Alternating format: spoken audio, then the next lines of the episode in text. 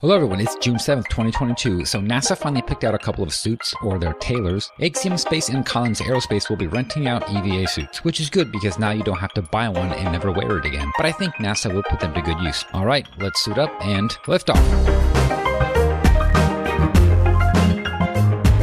In me to clear the tower. Welcome to episode 362 of the Orbital Mechanics Podcast. I'm David. I'm Ben. And I'm Dennis. So, Dennis, you posted something not too long ago about an interesting find having to do with the Russian, uh, the Russian Almaz missions that I didn't know anything about. So, why don't you tell us about that? Because it's weird. Sure, sure. So yeah, I, I um, had been uh, checking out Russian Space Web dot com Anatoly Zak's website, which is uh, a phenomenal one. Uh, it's great to check out period. If you have a little extra money i recommend getting the insider content because there's even more stuff and the level of detail is incredible. But um i was just looking at one of these yeah old almaz sta- uh, stations ops4 which never flew. And they referenced the infamous guns that some of these you know military stations had uh, previously. And we talked about them on the show. A lot of people know it's a fun bit of trivia. It looks looks like a i don't know a long gun you know? It's it's not a it's not a howitzer, but it's it's pretty big. what I had never heard of was the idea of this particular Almaz that never flew was going to have essentially a missile on it, like a frag rocket propelled grenade missile.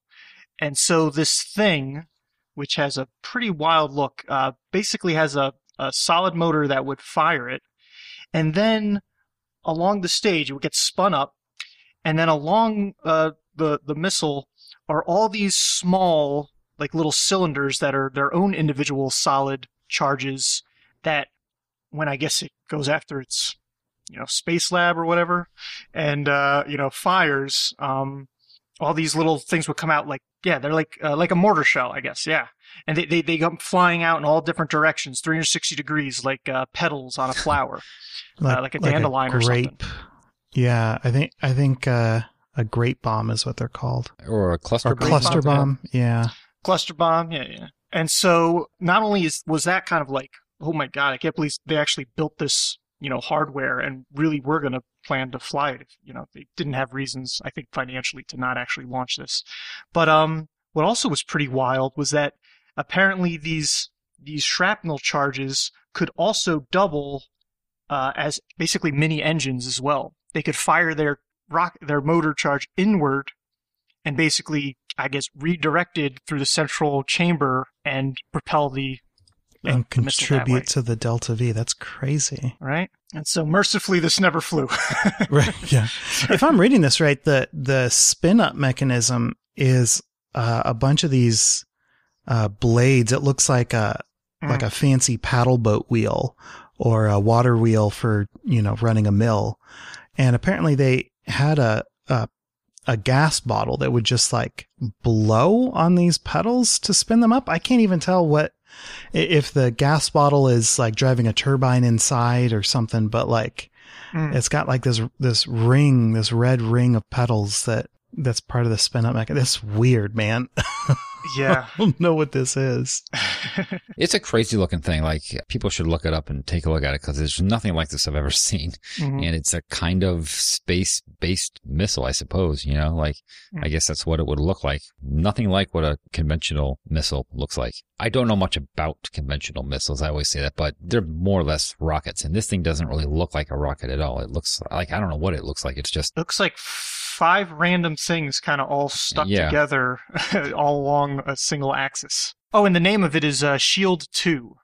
Um, apparently the, the gun, the you know the cannon that we all were referencing, that that was called Shield One, and so that one actually did go on orbit. I don't think they ever fired at anything, but but yeah, definitely um, uh, an incredible website. There's just so much stuff, and he does such a great job with graphics and uh, schematics, and the level of detail is just phenomenal.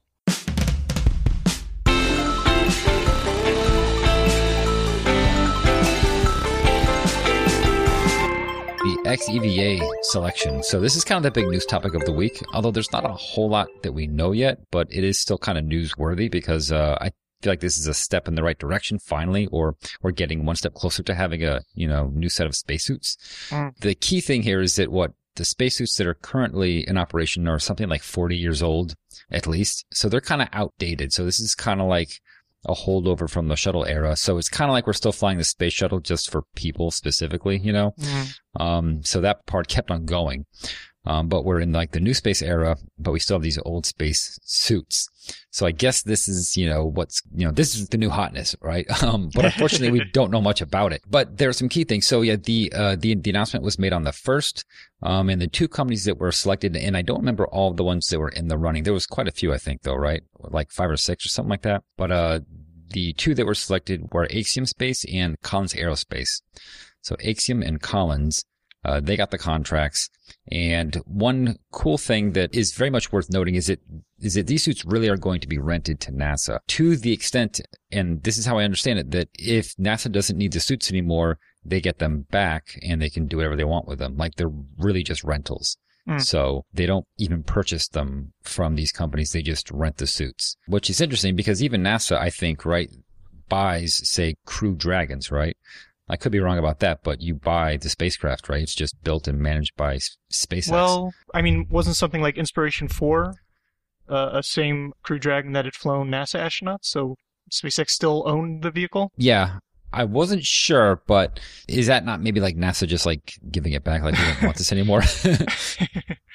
I don't know. I thought I thought that was the difference between the old contractor model versus this new commercial model is that the the the companies still own the IP and the vehicles, and it's it's really them, uh, NASA paying for the service, uh, as opposed to NASA paying for them to make the stuff for NASA. I kind of get confused on that because I think mm-hmm. of it as like if, you know, I just tend to think in terms of aircraft. So if like Delta buys a, a, whole bunch of planes, I thought that they bought them. Like they don't still belong to Boeing or whatever, right? Maybe it's more like, uh, rather than not so much buying the plane, but buying a ticket on the plane. we're we're gonna pay for you to you know Boeing to fly our people across country. That might be a better analogy. Yeah, Chris in the chat says uh, the aircraft leasing is a big business. See, and yeah. I don't know anything mm. about that. Like, I don't know how how prevalent that is. Delta V then follows that up with, yeah, Russia stole a bunch. Basically, when um, all of the sanctions hit Russia, one of the things was like, if they would have uh, flown their leased airplanes to a different country, they wouldn't have been allowed to take off. And so the Russian government said, if you're a Russian aircraft company and you are leasing an airplane, just go ahead and keep it. We'll let you license it in your own name. Uh, they like re-registered all their aircraft. And so now they, they're stuck in Russia. If they ever fly them out, they will be impounded, but uh, Russia doesn't seem to care about that at the moment. One big problem with that, though, is that they can't be serviced, right? Because there's certain things that the Russians can't uh, do. Well, of course, that's that's also there's certain sanctions. yeah, there's certain things that no country can do on their own. You know, like mm-hmm no no one country can build replacement parts for every single commercial aircraft, yeah. right? because they're oh, made all over the world. Yeah, I remember reading about countries that were just like, you know, blah blah airlines announces they're going to write down 200 million in losses due to aircraft that had to be abandoned in Russia. Yeah, so the but also training is included because uh hmm. yeah, just like just how we were talking about there's certain things that no country can do, there's certain things that I guess no one company can maybe do, especially if, if they're not intimately familiar with, you know, the spacesuit. So basically training has to come from like either Axiom or Collins because uh hmm. they're the ones who built the suits and they're the ones who maintain them, they're the ones who still own them. So it's kind of interesting just that you'd have these private companies, yeah, just like training NASA astronauts as opposed to NASA training its own astronauts, at least in, you know, terms of how to use the EVA suits. So yeah, it's just, it's just very different. And personally, I kind of like it because I do like the idea of, mm-hmm. you know, like you have more variety for one thing. There's at least, uh, you know, there are these two right here, you know, so it's not just one type of spacesuit because mm-hmm. I think that's how it's been for quite a while now, huh? And so these suits should be ready for Artemis 3 by 2025, but obviously I don't know what aspects of Artemis will be ready by 2025. Uh, right. and the suits is among them. So, yeah. you know, never mind the suits, but those two, I, I kind of have my doubts. Yeah, I would um, bet on that. Yeah. But yeah, and so what led up to this? So I guess we should kind of go back and talk about what NASA had been doing for some time. The XEMU, that was the old NASA paradigm of how they were going to come up with these new suits for the new millennium. And that kind of went nowhere pretty quickly or over the course of like nine years or something. And so they kind of eventually said, let's do the same thing that we did with um, the commercial transportation. So let's do that with our suits. And so let's, you know, farm that out to some other companies. And so pretty much they made a whole bunch of the data that they had accumulated on uh, the XEMU program available to these companies. And apparently it's very mature data. So it's, it's like a whole lot of, you know, research that they've done over the years. And I would think so because it's something like one point something billion dollars, I think has been put into, I don't, I don't have the number here, but a lot of money has been put into this program over the past decade. So I guess in order to make use of that, uh, this is being shared with these companies to help them along. So it's not as though they have to start from scratch, I suppose, or that they have to go it alone. Um, they are using a, a, whole lot of help from NASA or a, a whole lot of specific knowledge that was gained during uh, the XEMU phase of the development. Well, they certainly worked on it a lot, so I'm glad yeah. that's not going to complete waste. Although, yeah, yeah, because that would kind of suck to see that just be thrown away, and then they say, "Okay, now you try." You know, so instead they share the information, say, "Okay, here's what we have. Take that ball and run with it, and do with it what you will." So you know, that's nice of NASA. Um, yeah, one thing that was kind of disappointing is that we didn't get to see what these suits even looked like. There was, uh, or any mm-hmm. concepts or anything. I assume that the development is moving along quite well or at least enough for us to see something, but that's, you know, I think that that's just being kept very hush hush at the moment. Um, well, I guess because there is competition at this stage. Collins did release uh, uh, some footage of a person kind of bopping around in the suit. Yeah, although it was said that that's not necessarily what the suit's going to look like, but it probably sure, is. Sure, sure. It's yeah, it's it's the uh, you know early development mock-up of I guess what they're what they're what they're currently going with. But yeah, but at least it was something to look at because it, it, it, did look a lot less bulky, certainly, than a uh, uh, the suits that we currently have. It doesn't have like a helmet in the traditional way that we think of one, or at least a shape. You know, it's mm. more like a um, more kind of like a Buzz Lightyear type of a yeah, helmet. that's a good way to put it. Yeah. It's kind of a half dome built into the suit, and it kind of joins the back, and so you don't really have like a you know very well defined head. You don't have a very well defined neck for sure. Yeah. yeah. Yeah.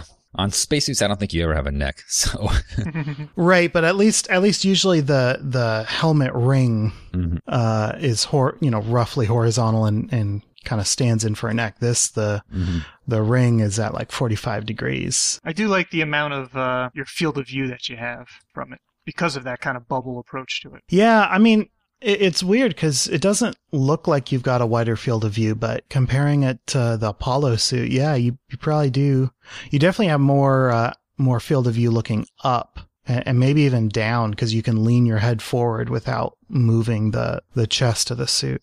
And that was one of the things about watching the Apollo astronauts. Like when they wanted to look down at their feet, they had to bend at the waist and it just it looked kind of bulky and silly. Oh, right. Did I read correctly that I think it's, yeah, Collins' suit lets you uh, articulate and rotate at the waist, which is something that you couldn't do with the uh, Apollo suits, and thus was very challenging for turning or changing direction. See, now that's interesting because I don't see where it would allow rotation. It's it's underneath the hem of the shirt. Uh, there's there's probably a bearing, uh, like a like a lazy Susan ring kind of. Mm. bearing ring that rotates. I'm guessing that's probably for um, you know, for dust if you're on a lunar excursion.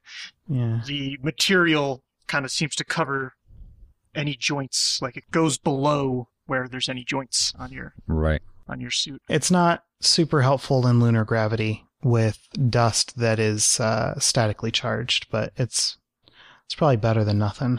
I wonder. I wonder if it's more for mechanical protection than dust exclusion. Just so you know, if you bump up against something, you're not going to yeah. put scrapes and scratches oh. into into aluminum. That makes sense. I think they would almost certainly come into contact with something like if they had to sit down on a rover, for example. Climbing out of the hatch. Isn't the suit one of the ones that never enters the hatch? You back into the hatch and you climb through the backpack. I thought that was pretty much what all of the XEVA candidates look like, kind of like the Orlan uh, entry method. Yeah, but these 2019 pictures, that's yeah, that's one difference between the the current crop and these ones is that it looks like like the backpack is a proper strap-on backpack.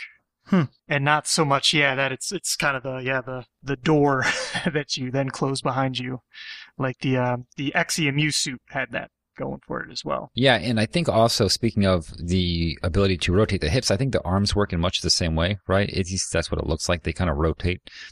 Um, mm. I think I don't know. It, it, it, might might not be, but it looks like there's rings there. Like uh, then that's how they're able to basically rotate at the shoulder, which you couldn't do in a traditional spacesuit, right? You have yeah, no, no, you can.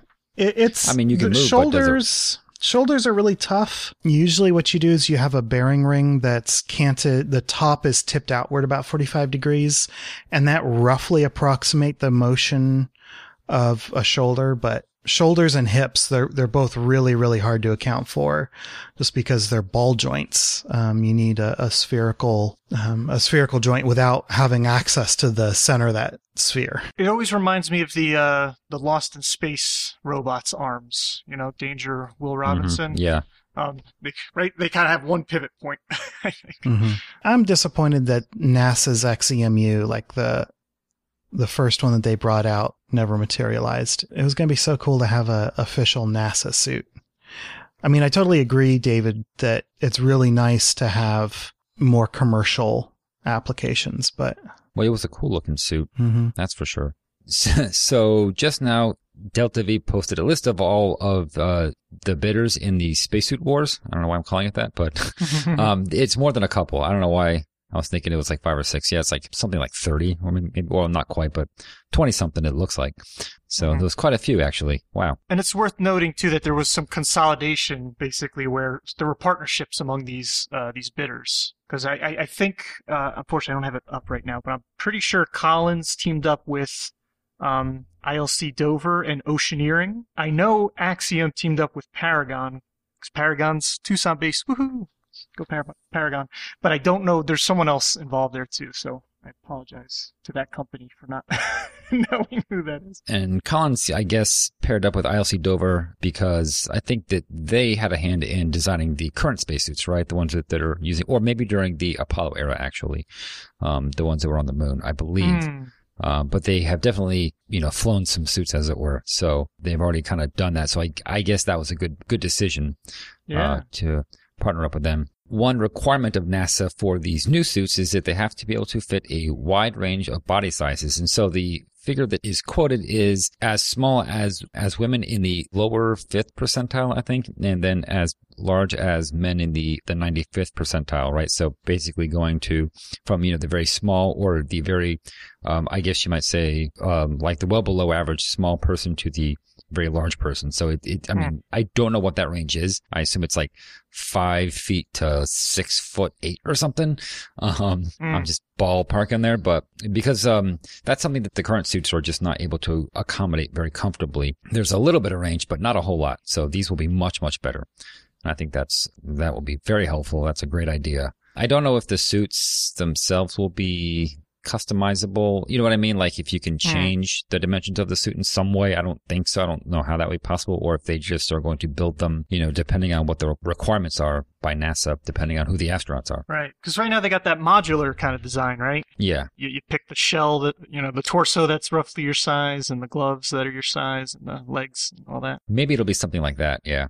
So talking about the money, right? So the total cost is $3.5 billion through 2034. So that basically means that that's covering the cost of, I think, the paying them for the development and then also uh, the use of the suits, the training, the whole thing. So that's a lot of money, but it's also $3.5 billion over more than a decade. And that's for everything that involves spacesuits. Um, that's kind of what my understanding was. So I guess that's not bad. I don't know. Um, again, I don't know. I tend to like be more interested in spacecraft and spacesuits are a spacecraft of sorts, but, uh, I right. don't know what the costs associated with those usually are because uh, we've just had the same ones for a long, long time, so we don't usually talk about it. And this also includes what the current award was to each of these companies. So that amount was not disclosed, um, but it's enough to ensure that they have skin in the game. Um, mm. but, uh, they're not saying how much it actually was per company, just that there was some amount that was divided up among each of them. So yeah, and this is also just apparently to uh, protect commercial solutions and competition. So basically, I guess if you knew how much each company was getting, you might be able to infer something about the design and exactly what they're doing. Oh. I mean, I don't know. Does that sound reasonable? Because I don't know how else that means to protect commercial solutions. Like that's an interesting mm-hmm. way of putting it. Or maybe, yeah, maybe if you know how much one company is committing to this, then you can get an idea about maybe you compete against them with other facets of their business. Mm-hmm. And so you can be like, oh, they must be heavily committed on the spacesuit. So maybe we can try to steal some of their market share in some other thing that they also do. With that 3.5 billion, right? We mentioned specifically that, right, these are spacesuits for both, you know, ISS and future LEO operations as well as lunar excursions and all that good stuff.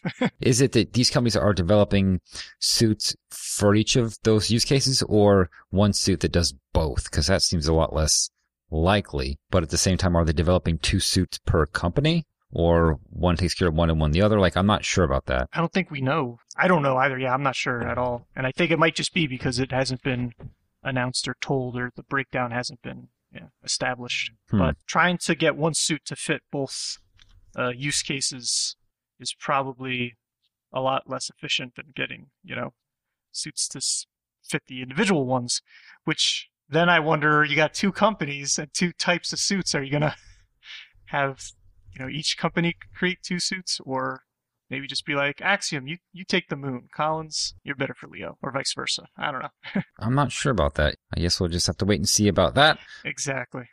but yeah, and then one last thing to mention is that SpaceX, even though they did not win uh, this particular contract, they are still developing their own suit, which is based on the uh, Crew Dragon pressure suit. Um, and that's being funded by Jared Isaacman. So, you know, some modified version of that, I guess, with MMOD protection and more like, you know, like life support features, uh, built into it. But, um, mm. maybe the same overall design. I mean, if it's based on it, I guess, I mean, there's a lot that they learned in the development of that suit. It's a very ambitious suit because it, it definitely looks like it was designed with aesthetics in mind, but I don't know what an extravehicular version of that would look like, but it's got to be a whole lot larger, bulkier, and who knows what. But, um, it's pretty interesting. And uh, this is being developed specifically, or it's going to be tested during the Polaris Dawn mission.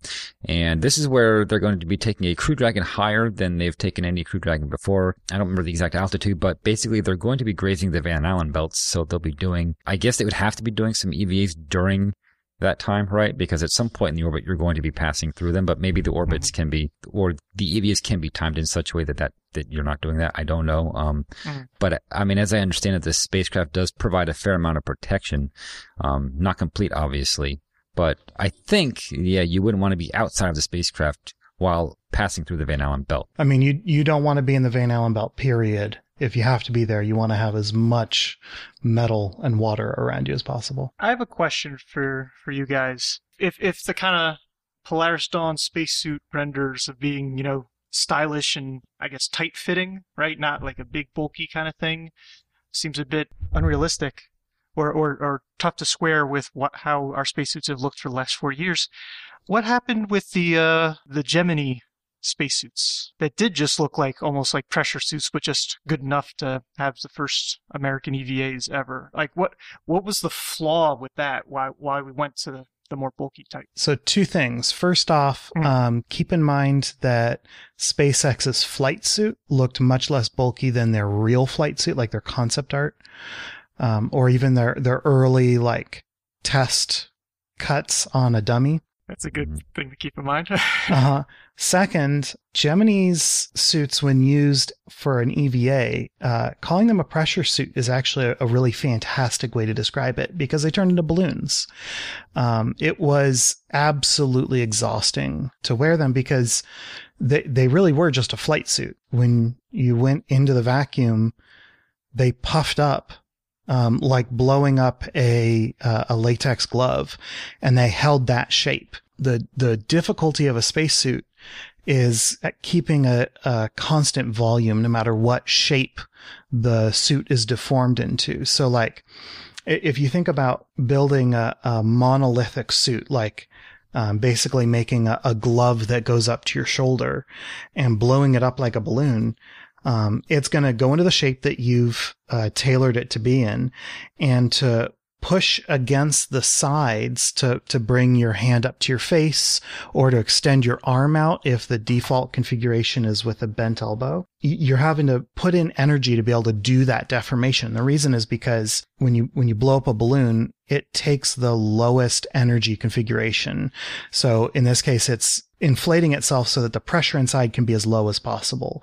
Anytime you move it away from that configuration, you have a fold or a pinch, uh, or, or something like that that increases the pressure inside. And so that, that's what makes it feel stiff is, is you're taking mm. it out of that optimal, the lowest energy configuration.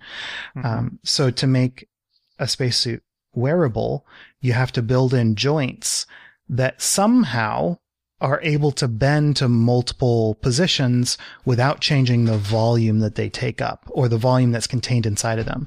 So that's why one of the most common things you see is an accordion shape with uh, a, a joint on the outside. So that accordion shape when you bend it to the left, the left accordion folds get smaller and the right accordion folds get bigger. Um, and it, you know, the, the pressure, the, the volume has somewhere to go as it moves. And the Gemini suits totally lacked any of that. Um, they puffed up and they had no pressure relief. So you could bend them, but as you were doing so, you were increasing the pressure on the inside and it, it became exhausting very quickly. Um, the, the astronauts just were drenched in sweat, which means that their visor fogged up or had droplets of sweat on it. Um, and, and, they were almost unusable. Just, yeah. just really, really, I mean, it, it it wasn't even a, a, a, flaw. Like, like flaw seems too minor of a way to describe mm-hmm. the issue. That makes sense. They did talk about how exhausted they were all the time. And mm-hmm. so, yeah, I mean, they, they, you know, you could go out for a 15 minute EVA and just be wiped. Yeah, really bad. Chubby in the chat says that there's an interesting, uh, solution to to this issue, which is a pressure regulator, um, which means that when you bend your arm instead of having to raise the pressure in the entire suit, the pressure regulator allows that pressure to escape. It kind of pulls that out. I don't I don't know how well that works, but it, it seems very logical. Um, I'm sure there are some some little gotchas that you got to include in that in that design, but yeah, that that seems like a a good simplification, especially if it's a suit that you don't need to wear for too long uh, like a, a, modification to a flight suit that makes it more usable in the odd case that you have to do an EVA in it or something. The other thing I think about those early Gemini suits is also that not even taking into account how, you know, exhausting they were, they probably just weren't even capable of the kinds of things that, you know, the suits now are. Like, I don't think you mm. could do a six hour EVA in one of those. I'm pretty sure you couldn't. Oh, well, yeah. they, they were connected to the capsules uh, air supply or the, the capsule's life support. So yeah, right. I mean, in, in one sense, yeah, you couldn't because they didn't have, or in, in one sense, they, they weren't as capable because they didn't have a life support but you know you can borrow it from elsewhere. And that's something that we may see in the future you know. It, it, doesn't seem like the safest way to do things but as a backup system yeah having cables running around is better than being stuck inside the vehicle. And well and then one last thing i think also um, i don't know what kind of protection they had right? Like is um, as far as the yeah. mmod protection it doesn't look very bulky. I think that that's like yeah. a large part of the bulk too is just shielding. And and what's interesting is back then like we basically designed a, a flight suit as a spacesuit. And we didn't know what else we would need. We didn't know what situations a different kind of suit would be good for. And we didn't know what a different suit would look like. So it really, uh, one of the reasons I love early human spaceflight is just we had no idea what was happening until we mm-hmm. went and did it. So it's one of my favorite things to talk about when it comes to spacesuits is the idea of, of constant volume. Yeah. So I guess that's our spacesuit talk for this week. Not a whole lot to talk about, but I'll be interested to see, you know, what these things look like. I mean, this will be cool. Like this is not, maybe not quite as cool as a Starship or Crew Dragon or something like that, you know, yeah. like the new spacecraft, but still spacesuits are very important mm-hmm. and it'll be nice to see modern ones. Like what would that even look like and how much more capable and how much more comfortable will they be? At least I hope that they'll be more comfortable. I don't see how they could be less. If they could fix that, that would be great. The astronauts would very much appreciate it. Four short and sweets this week, and I believe Ben is going to go first. Yes, please. All right, after limiting its nighttime heater use, Ingenuity is still hunkering down, waiting to accumulate enough charge that it can return to a limited flight schedule. The team hopes to see this happen in the next few weeks. The Martian winter will continue to challenge the mission for a few months, but at least the vehicle appears safe. After a return to flight, the team is considering alternative operations, like parking the vehicle on a slope to tilt its solar panels towards the sun. And then next up, Shenzhou 14 has arrived. China's Shenzhou 14 crew, commanded by Chen Dong, alongside taikonauts Liu Yang and Cai Shuzhe, have safely arrived at the Tianhe space station just under seven hours after launch from Jiuquan. The crew will remain aboard for six months, during which they will oversee the installation of two more modules, Wentian and Mengtian, to the current single module station. Each module, weighing more than 20 metric tons, will be installed in July and October, respectively. A co orbiting optical telescope is also slated to be launched in 2023, capable of docking with Tianhe for repairs and refueling. The Shenzhou 14 crew will turn over the occupancy of the station to Shenzhou 15 in December, with a new crew rotating in every six months. Next up, release date for JWST's first full color images announced. NASA has announced that the new Space Observatory's images will be released on July 12th as the mission team approaches the end of preparing the telescope for science. While some early images have already been released, the observatory is still going through its roughly six month period of calibration and alignment. Since JWST was originally slated to launch in 2007, these images will represent the culmination of decades of work. Once JWST transitions to performing science, it will start by working its way through a list of predetermined targets, including asteroids, exoplanets, and galaxies. And fourthfully, OMG, SLS, WDR, ASAP. While SLS has been in the shop, the upper stage helium check valve has been repaired, and flange bolts on the umbilical that was leaking hydrogen have been tightened. Get ahead tasks were also completed, including installing some of the Artemis 1 payloads in Orion and removing test instrumentation from SLS that already returned good data during the first rollout. A rollout is planned the night of Monday, June 6th, just before this episode is published, and the wet dress rehearsal is planned in two weeks, no earlier than June 19th. Additional scheduling margin has been included this time round in case more than one attempt is required, and Air Liquide has completed their offsite upgrades that allow them to now exceed SLS requirements. So, this week in spaceflight history, uh, we have just one winner who is Deathkin. So, congratulations. Uh, get an extra award for being the only one to decipher this very cryptic clue, making it harder for ourselves.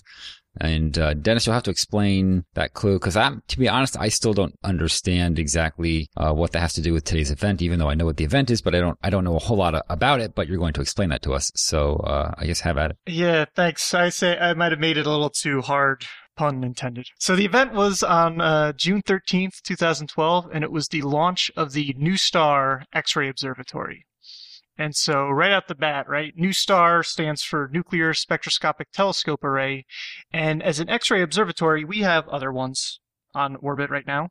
Uh, Chandra and XMM Newton are kind of the more famous ones. And, uh, but unlike them, NuSTAR was going to look at a new part of the uh, electromagnetic spectrum, essentially, uh, higher energy X-rays. And when you go to higher energy X-rays, you refer to them as hard X-rays. Lower energy X-rays are soft X-rays. And so that's what making it harder for ourselves was referencing the fact that this was NASA's, uh, and I think the first, yeah, or sorry, the first ever hard X-ray observatory. So opening essentially a new window on the universe. Um, where these would have energies from 3 to almost 80 uh, keV, where Chandra and XMM would get up to maybe about 10 keV. And so this is essentially reaching uh, all the way to where you stop calling them X-rays and start calling them gamma rays, where you then have to invent a different type of uh, optics to be able to detect them. So NuSTAR, uh, it's been up there for about a decade now, or a little over a decade, I believe. Or no, actually, it's exactly a decade. Oh yeah, it's a 10 year anniversary. I just thought of that. Yeah, such a great way to remember it is it's the 10 year right. anniversary yep. is is a decade, yeah. I've managed to abstract what TWISIF means to such a point that I didn't even realize that that means it's essentially its birthday this week, yeah.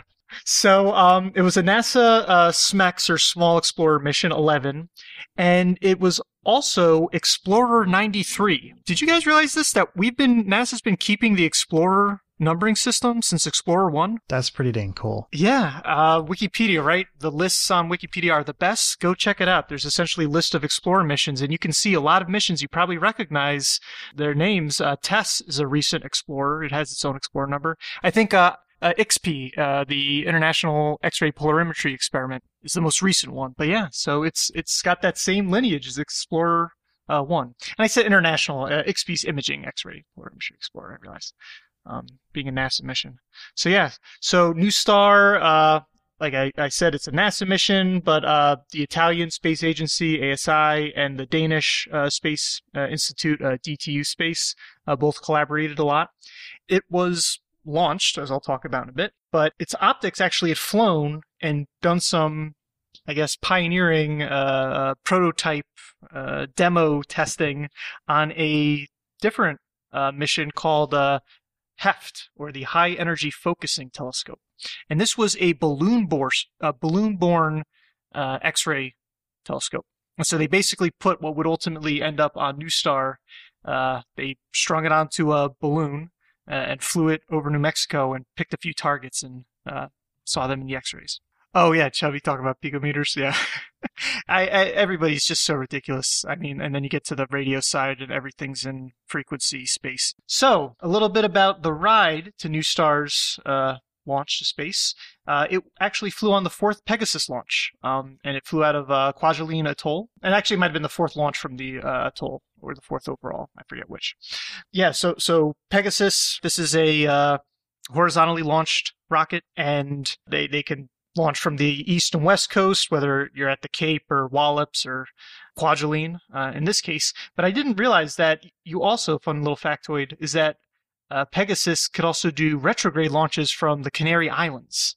Um, I'm not sure if they ever actually did. But yeah, I don't think, even though they've never done it, if you go to their uh, payload users guide, you do see them offer the services, apparently, to uh, launch retrograde out of uh, the Canary Islands. I mean, there there is a use for retrograde, but not, I don't know how many retrograde launches we've done in total. Can't be that many. I wonder how that affects the payload, you know, the actual payload capacity because uh, of that loss of delta V there. Right. Yeah, it's not a heavy lift vehicle. Yeah, I mean, it can't be that much worse than a sun synchronous launch, but yeah, it's definitely worse than a prograde launch. And so, um, the way a Pegasus, uh, the, the profile of a Pegasus launch works is uh, it being a horizontally launched vehicle. It's uh, slung underneath a Stargazer L1011 uh, airplane. And the uh, launch vehicle itself uh, has three stages, uh, all solids. And the fairing, which I want to point out, is uh, about eight or nine feet long, which is kind of fun because of the way NuSTAR deploys itself on orbit. And so this thing was able to fit into an eight to nine foot um, long fairing. And uh, NASA picked it for price savings, and also it, it was the right vehicle for the size. Uh, being a SMEX mission, a small explorers mission, uh, Star was designed to be uh, lightweight compared to previous X-ray observatories. And uh, unfortunately, there was some delay uh, uh, because of uh, fairing and flight computer issues uh, related to the launch vehicle. Um, there was an earlier delay where it was canceled and revived, where that was like almost a 40 years or so kind of delay. But there was a, a shorter delay that happened uh, just because of the the, Pegasus vehicle.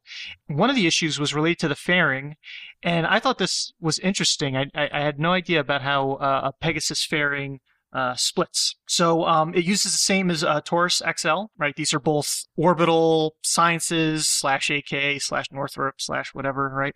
you made that joke last week, Ben. So, right? Thank you. And uh, and so Taurus XL had a pair of high profile failures um, around this time. Uh, in 2009, I believe, and 2012 uh, where the fairing wasn't separating. And so they needed to change the fairing on the Pegasus XL because it had a similar one. What, what's cool about these, I didn't, this, this new thing that I learned is that, right, it's got this uh, ogive shape where it kind of tapers, right, to a, a point, like, you know, a bullet or like, you know, the external tank, you know, that very common kind of pointy shape there. But rather than just splitting each hemisphere equally uh, down the middle when the fairing splits, there's actually a, a, cap on the top of the whole vehicle, you know, that's, I guess, integrated into the fairing, that goes with one hemisphere. So one hemisphere, when they split down the seams, one hemisphere of the fairing brings the cap with it, and then the other one is missing a little circular chunk out of it. So that's that's how these Pegasus fairings are. And so that needed to be replaced. Uh, this actually, I believe, and here I'm going purely by memory, this might have been related to that, let's say, unscrupulous company that essentially got kind of caught for making defective fairings that caused a lot of missions to fail, um, or, or they created a component of a fairing that caused them to fail. They were they were basically you know, selling, I don't know, uh, the, the, lub- uh, the, they were selling Was it- something, It was part of the separation mechanism, right? The um, Yeah. it was like a a pyrotechnic. a frangible rail. There you go. Yeah, so thank you, Leon. Uh, it was a frangible uh, rail. Appreciate that in the chat. The other issue that caused the delay of the NuSTAR's launch was uh, out of an out of production microcomputer that uh, had been on these vehicles, and they just needed to be replaced to bring the flight software uh, and simulations up to current standards, which they thought was going to be the easier of the two fixes, but that one actually uh, slowed things down a bit. But they figured, okay, well, we're going to delay the launch a bit, but make sure we get things done right, and that was a good choice because the launch was successful. So again, June 13th, 2012, the launch itself uh, is taking place. The Stargazer leaves Kwajalein about an hour uh, before it actually releases the rocket, uh, flies to about 39,000 feet, and then they release the uh, the Pegasus XL. It free falls for five seconds before the first step fires, and 13 minutes later, all three uh, stages have done their thing, and it's now in a 650 by 610 kilometer orbit with an inclination of only six degrees. So they want it to be very close to equatorial, uh, in particular to minimize the South Atlantic anomaly exposure. Right, Th- those kind of charged particles are not going to be very good when you are when you have X-ray detectors on your your spacecraft. Right, the, the the background noise would just make it essentially worthless at that time. And so uh, they want it to be uh, equatorial, so you can avoid the you know South Atlantic anomaly, um, as its name implies. It's a bit at southern latitudes literally seconds later, the first signal uh, from the spacecraft is received uh, to the ground uh, via TDRS, and uh, it deploys its one solar panel and passes health checks, and everything is happy and it's on orbit. And um, I thought this was a cool way to deploy the solar panel. Uh, it only had one. Uh, coming out of the you know the main spacecraft bus, but rather than just having it kind of fold up like a you know a, a map, say, or something like you know a road map you might have had back in the day, Instead, it wrapped around the spacecraft and then kind of unfurled itself out.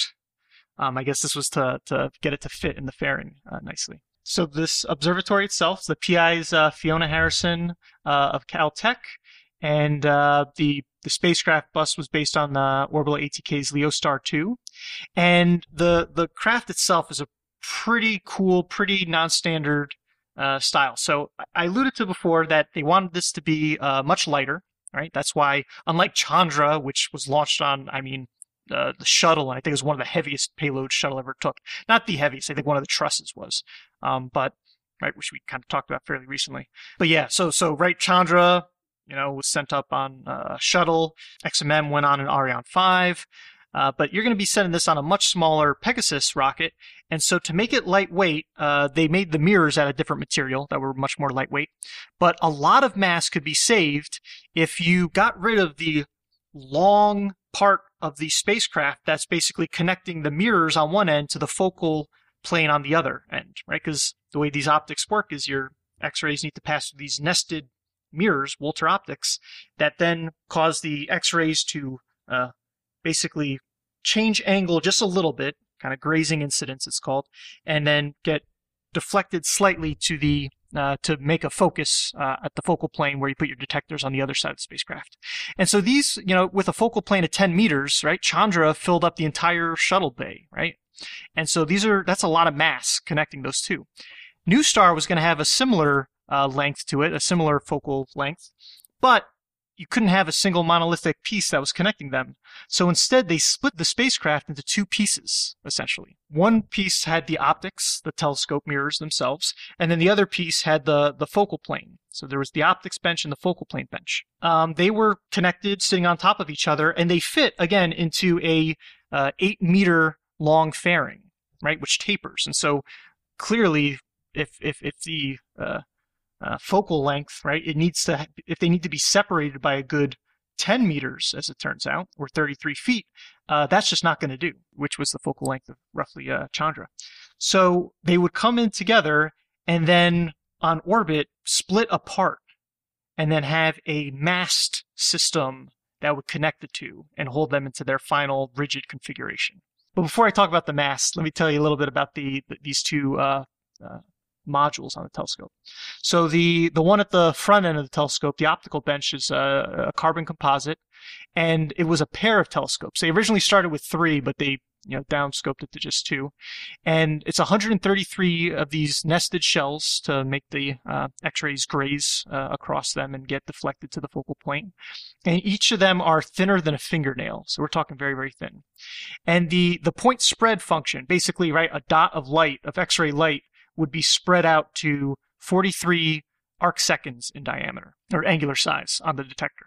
And so that is really, really, really low resolution imaging when you compare it to, say, Chandra, which has a fraction of an arc second uh, PSF, um, or even uh, XMM Newton. But these are much harder X-rays, right? Much higher energies, and thus uh, this is basically the best that you could do at that. And so, really, really, really good. It also had a, a couple uh, Europium 155 sources on retractable arms that I liked That it would go and basically stick into the uh, field of view of the telescope uh, when they wanted to calibrate it, because it was a spectrometer, right? Um, the S in NuSTAR stands for uh, spectroscopic, and so if it wants to know, uh, you know, exactly which energy corresponds to which line, um, you want to have a source that you know what its uh, X-ray spectrum looks like to use for calibration. But you could also calibrate on certain targets in the sky that we've been observing in the X-rays for decades. Now, the other half of the spacecraft is the focal plane bench, and that was made of aluminum, and that one had on it um, the canister that held this mast into place. The mast is really really cool. It's based. It, it, it might be the same. I mean, I think it is the same mast as was used for the shuttle radar topography mission, which is one of the cooler, wilder shuttle missions out there. Um, right. So this is the one where they right the shuttle opened its payload bays and then had a in this case a 60 meter or 200 foot long mast uh, extend from the payload bay. And from that, they were able to basically do incredible radar mapping of the Earth, or most of the Earth, uh, between latitudes, uh, pretty high latitudes.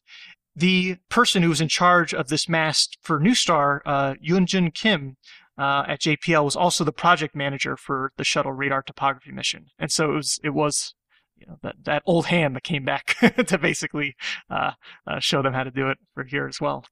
And so, um, in this case, it was it was a 10 meter mast uh, or 33 feet that would separate uh, the the two modules of NuSTAR, and uh, it had 56 of these cube-shaped units, and it took uh, just shy of half an hour for it. It looks really cool. It's it it's I don't know how you could describe that, so you probably have some method, but it's pretty neat. Yeah, so I, I, was struggling for a way to try to describe how it releases uh, these little modules, these little cubes that make up each segment of the mast. And so you've got this canister, right? And as these, the wires that make up the mast are coming up and approaching the exit of the canister, they kind of rotate into place. And right when they reach the exit of the, the, the aperture of the canister, the exit point, then they kind of fold into spot and like, or they bend into like a rigid, I guess they unbend, they straighten out into a rigid uh, position that then holds it into place. And then the next cube is made. And underneath it, the next one kind of rotates into place, unbends, and then falls into place and gets you the next uh, cube and so on. It looks like a friendship bracelet. You know, the ones that like you kind of weave out of uh, flat plastic extrusion or oh, I flat vinyl extrusion. Way back in the day. Yeah. Or or it also kind of looks like if you take a long strip of paper. I used to do this all the time with um, dot matrix printer paper. The oh yeah, the mm. the that's what I'm thinking of too. Yeah, yeah, the strips and and if you take it and you like bend it in half at a 45 degree angle so you make an L and then you fold the top down and the left right and the bottom up and the right left and mm. the top down you mm. you get this like zigzag structure um, that zigzags in alternating directions and when you stretch it out it kind of rotates kind of like a um, one of those woven finger trap novelties that's what it looks like to me where you get that rotation and extension at mm-hmm. the same time. I mean, the, the, the truss structure is pretty straightforward. It's just, it's, it's square and cross section with diagonal braces. And mm-hmm. I guess the diagonal braces must alternate in direction. No, yeah, they do alternate in direction, so you can. Well, each square sits like 90 degrees offset from like where it's going to be deployed in relation to the one below it, right? If you think of it that way. So basically, when it's folded up, yeah, yeah, they're all stacked on top of each other, but when they extend, they rotate 90 degrees, and then that's when the little struts that connect them essentially extend out. Um, there's, yeah, I'm thinking, I, I guess that little accordion piece of paper thing is the best thing, but there's something that I am thinking of in my head, but I can't think of what it is, but I've held that particular type of motion like in my hands. I just can't think of what I was holding, like a toy or something, or it, feel, it, it, it like feels very familiar, but I can't think of the right analogy uh-huh. or the right, you know, but yeah. No, I think that was, that was a great way to put it. But yeah, very cool. And, and it extends a lot further. Like the spacecraft itself, I mean, compared to when it's fully deployed, it's a lot longer. Like it, that, it, that it's actually, a, it's a higher aspect ratio than a Q-tip. There like, you go. I don't know how you figured that out so quickly, but well, no, I mean, I mean, if you're just looking at it, like if you think about a Q-tip, you've got like you know a long stick with lumps at the end, and that's really what this is. Mm-hmm. And like the size of the lumps compared to the diameter of the truss is about right for a cotton, uh, f- for a Q-tip, cotton bud, a Q-tip. But the the stick in the middle is way longer than a Q-tip. It's it's really it's really impressive. I um I mean like I, I'd seen photos of it before, but I hadn't really engaged with it enough to be this this impressed. No, it is something else, and and I just again I love the fact that it's got shuttle heritage uh, on there and one of the cooler shuttle missions ever. And so, as you can imagine, right, if, if, if most of the spacecraft is, in terms of length, is this mostly empty mast structure, then you got a huge amount of weight savings because for Chandra and XMM, those that you didn't have a mast, you just had I guess, you know, metal or aluminum or whatever holding them together. And so I, I, don't know about you, the first thing you think of is, okay, well, when you're pointing at an object in the sky, is there going to be some wiggling and jiggling between the two modules that are now separated by over 30 feet um, as your, mm-hmm. uh, your gyros try to keep you pointed at the right object? Um, and indeed, yes. and you need to essentially ex post facto, uh, solve for that uh, by having a metrology system, right? A measuring system to basically keep track of things. Now, all things being equal, if they didn't try to correct for anything, uh, then uh, the thermal effects uh, alone, the worst case thermal effects, would basically take a, a vector, right, a line from the uh, focal plane bench to the optical bench, going that whole, you know, 10 meters or 33 feet.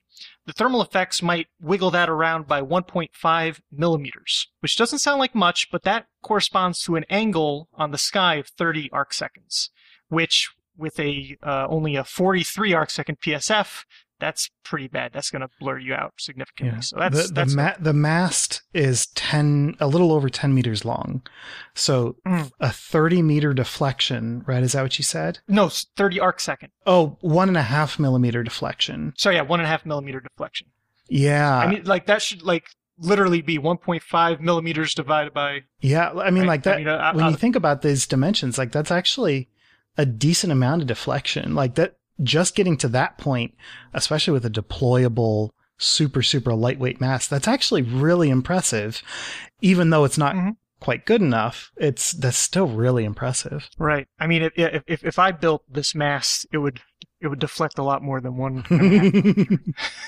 right yeah, I'm I'm out here with toothpicks and marshmallows, and my thing is flopped over 360 or a, a 180 degrees. It's got a U bend in it. Yep. I, I, can't do science with this. Yeah, I, I think I I built that speed. I think I built my version of this in Kerbal and just was like, all right, gotta add more struts. Yeah. Uh, so um, the way to get around this, uh, the the metrology system consists of uh, a star tracker as well as lasers. And so the star tracker sits on the optical bench. It's pointed in the same direction as the telescopes. And right to give you an idea, right, the, the telescopes they're the same size. They're they're co uh, aligned. They're pointing in the same direction. And so uh, they're right next to each other. It's very binocular looking. And so the star tracker is sitting on that same bench, and it solves the the three uh, degree of freedom rotation, and so basically gets you the optical bench's attitude. Okay, that's fine. That's something that happens uh, in, in normal spacecraft. Now, there's six degrees of freedom between the two benches, right? The rotation uh, between them as well as their translational position between them uh, and how you know close or far away they are from each other and so what they do is they basically have a laser the laser yeah the laser is on the optical bench and is aimed at a detector on the focal plane bench and from mm. that you can tell where you're wiggling or jiggling, uh, you know, where you're off nominal. You know, you're, you're not lined up quite right.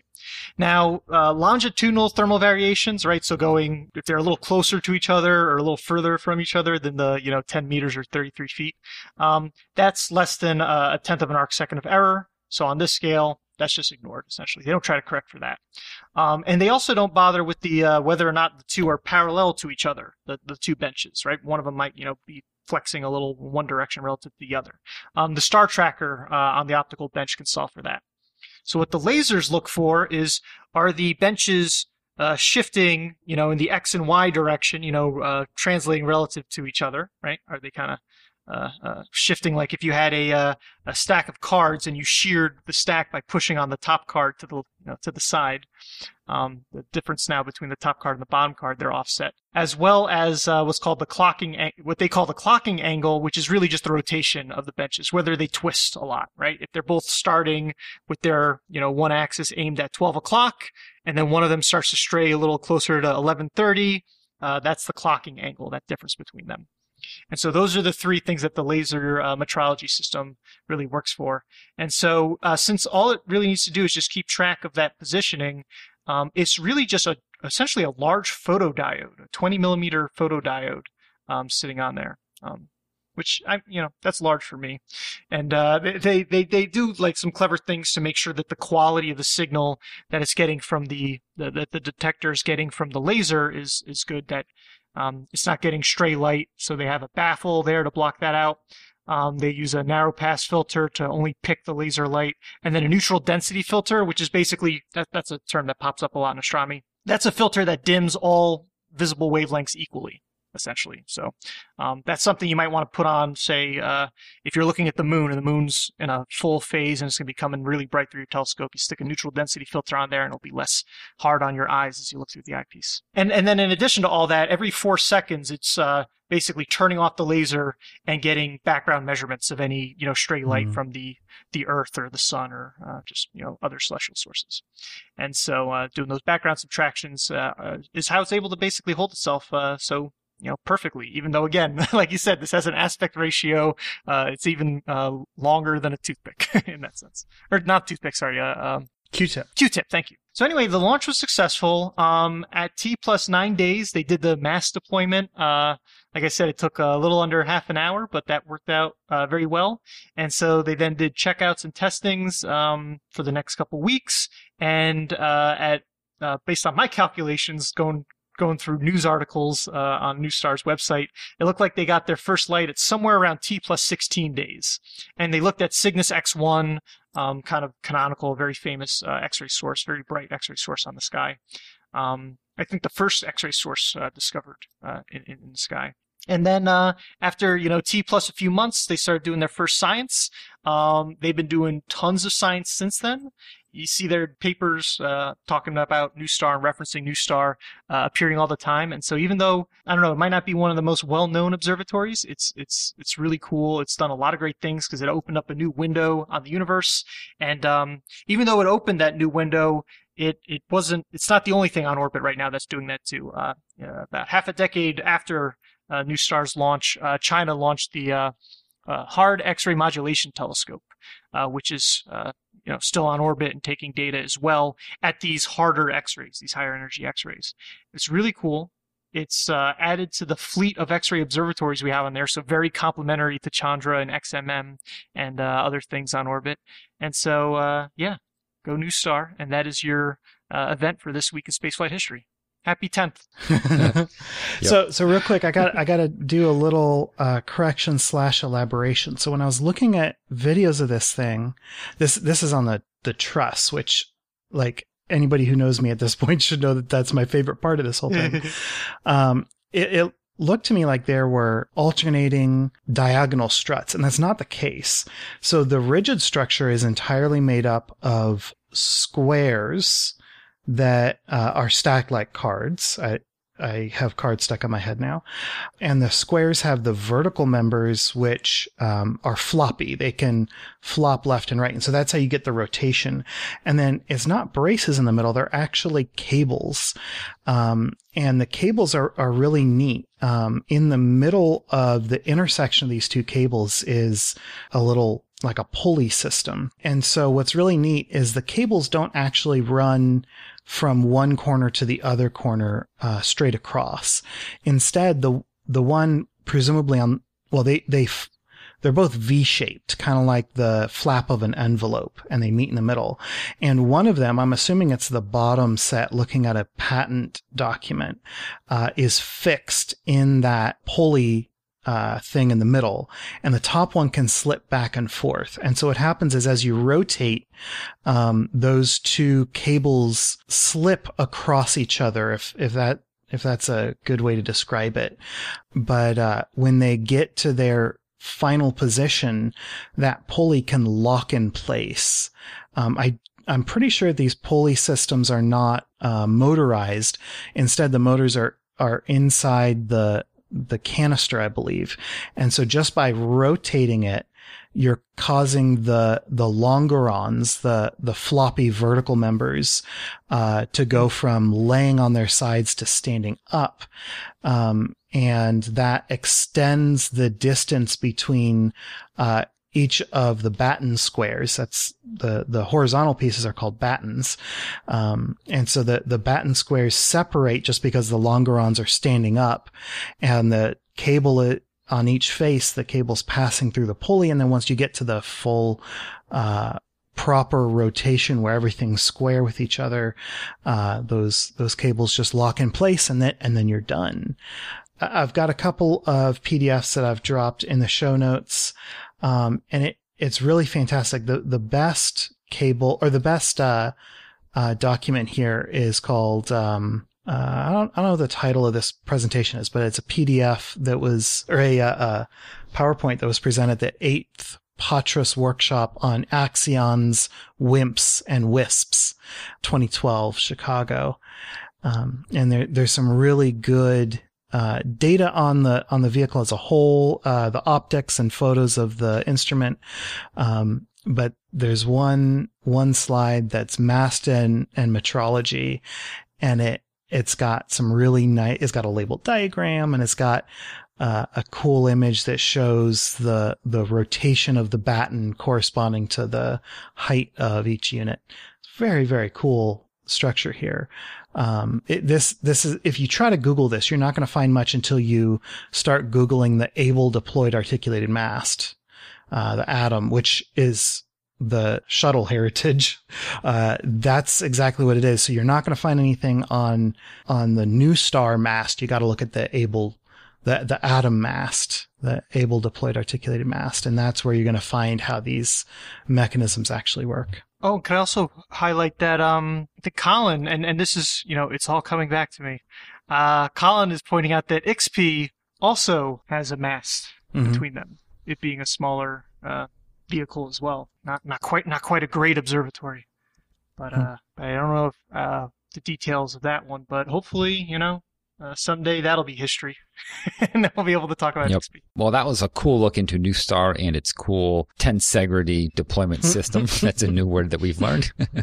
um, so Ben, uh, you have the uh, event for next week, and the date range is the 14th of June through the 20th of June. And do you have a clue for us? Yep. Next week in 1961, the clue is C3PO is not a no go. C3PO is not a no go. Yeah, that that is weird. I like it. But if you think you know what that Star Wars reference is in, is in reference to, uh, give us a tweet with the hashtag this week SF. And good luck. Good luck, everybody. And a big thank you to Mike Stewart for checking uh, our TWISIF clues uh, almost every week. He's kind enough to exclude himself from guessing. And so we've been sending him the clue and the date range and uh, some links, and he's making sure he, he's being an extra pair of eyes. All right. So let's move on to the upcoming spaceflight events, uh, we have about four of those, I think. All right. First up is a Falcon 9 Block 5 launching Nilesat 301.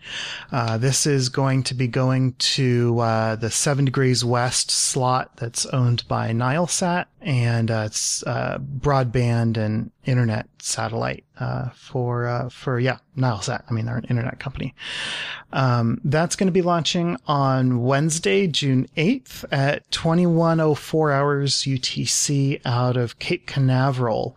Uh, looks like it's uh, Slick 40. And then Friday, June 10th, we've got Fal- another Falcon 9, but this time taking Dragon CRS-2 SpaceX 25. So this is a commercial resupply mission.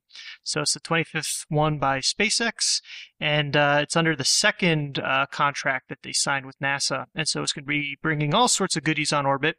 And uh, I apologize in advance for the mix of UTC and Eastern time, but there's going to be a lot of NASA coverage, and they give that in Eastern time. So, in any event, the launch itself, again, Friday, June 10th, it has an instantaneous launch time at 1422 UTC and flying out of uh, Kennedy at uh, Launch Complex 39A. Now, you can watch a little ahead of time though, because at 10 a.m. Eastern uh, is when coverage will begin on NASA TV. And a couple days later, I guess it's taken the, the, the slow path to, to station, uh, the, the more uh, leisurely trip.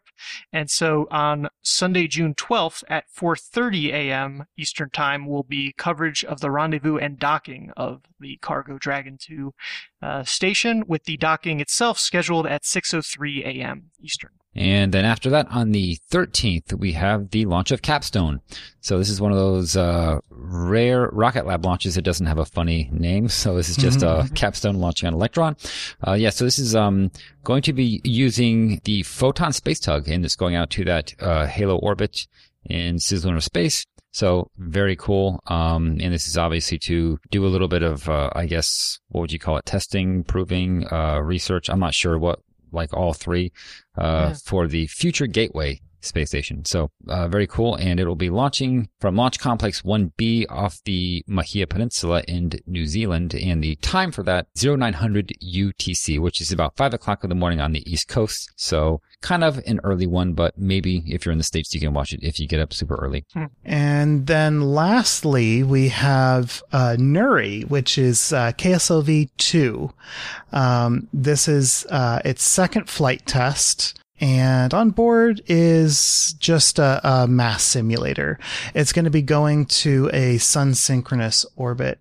Uh, pretty neat. So this is uh, a little bit of a wide launch window uh, when you're considering going to sun synchronous orbit. But if you're not uh, hitting an orbit for or a particular uh, latitude for a client, doesn't really matter.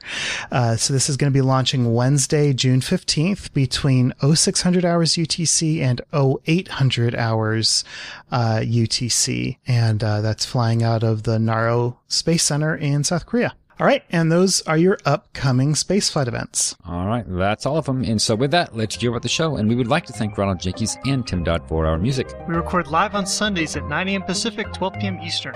Thank you so much to our $5 up Patreon supporters for joining our recording sessions and helping us make correction burns on the fly. And a special shout out to McMally, Sty Garfield, Deathkin, Mike, Kent, Chubby, Stanley Foyo, Leon Running Man, Delta VVT, The Greek, Colin, and Cy Kyle for joining us live in today's chat. Thank you. Take a breath after that one. Mm-hmm. If you want to support the show as well, please leave us a review wherever you listen or visit the orbitalmechanics.com slash support for our Patreon campaign, affiliate links, and other resources. For more information on this episode, such as show notes and other links, visit our website at theorbitalmechanics.com and be sure to check out our store for mission patches, t-shirts, and hoodies. You can talk about the show with other listeners on Twitter and Reddit. We're Orbital Podcast on both, and you can talk directly to us by emailing info at theorbitalmechanics.com. All right, that's it. We will see you next week on Orbit. Until then, later. Goodbye, everybody. See you.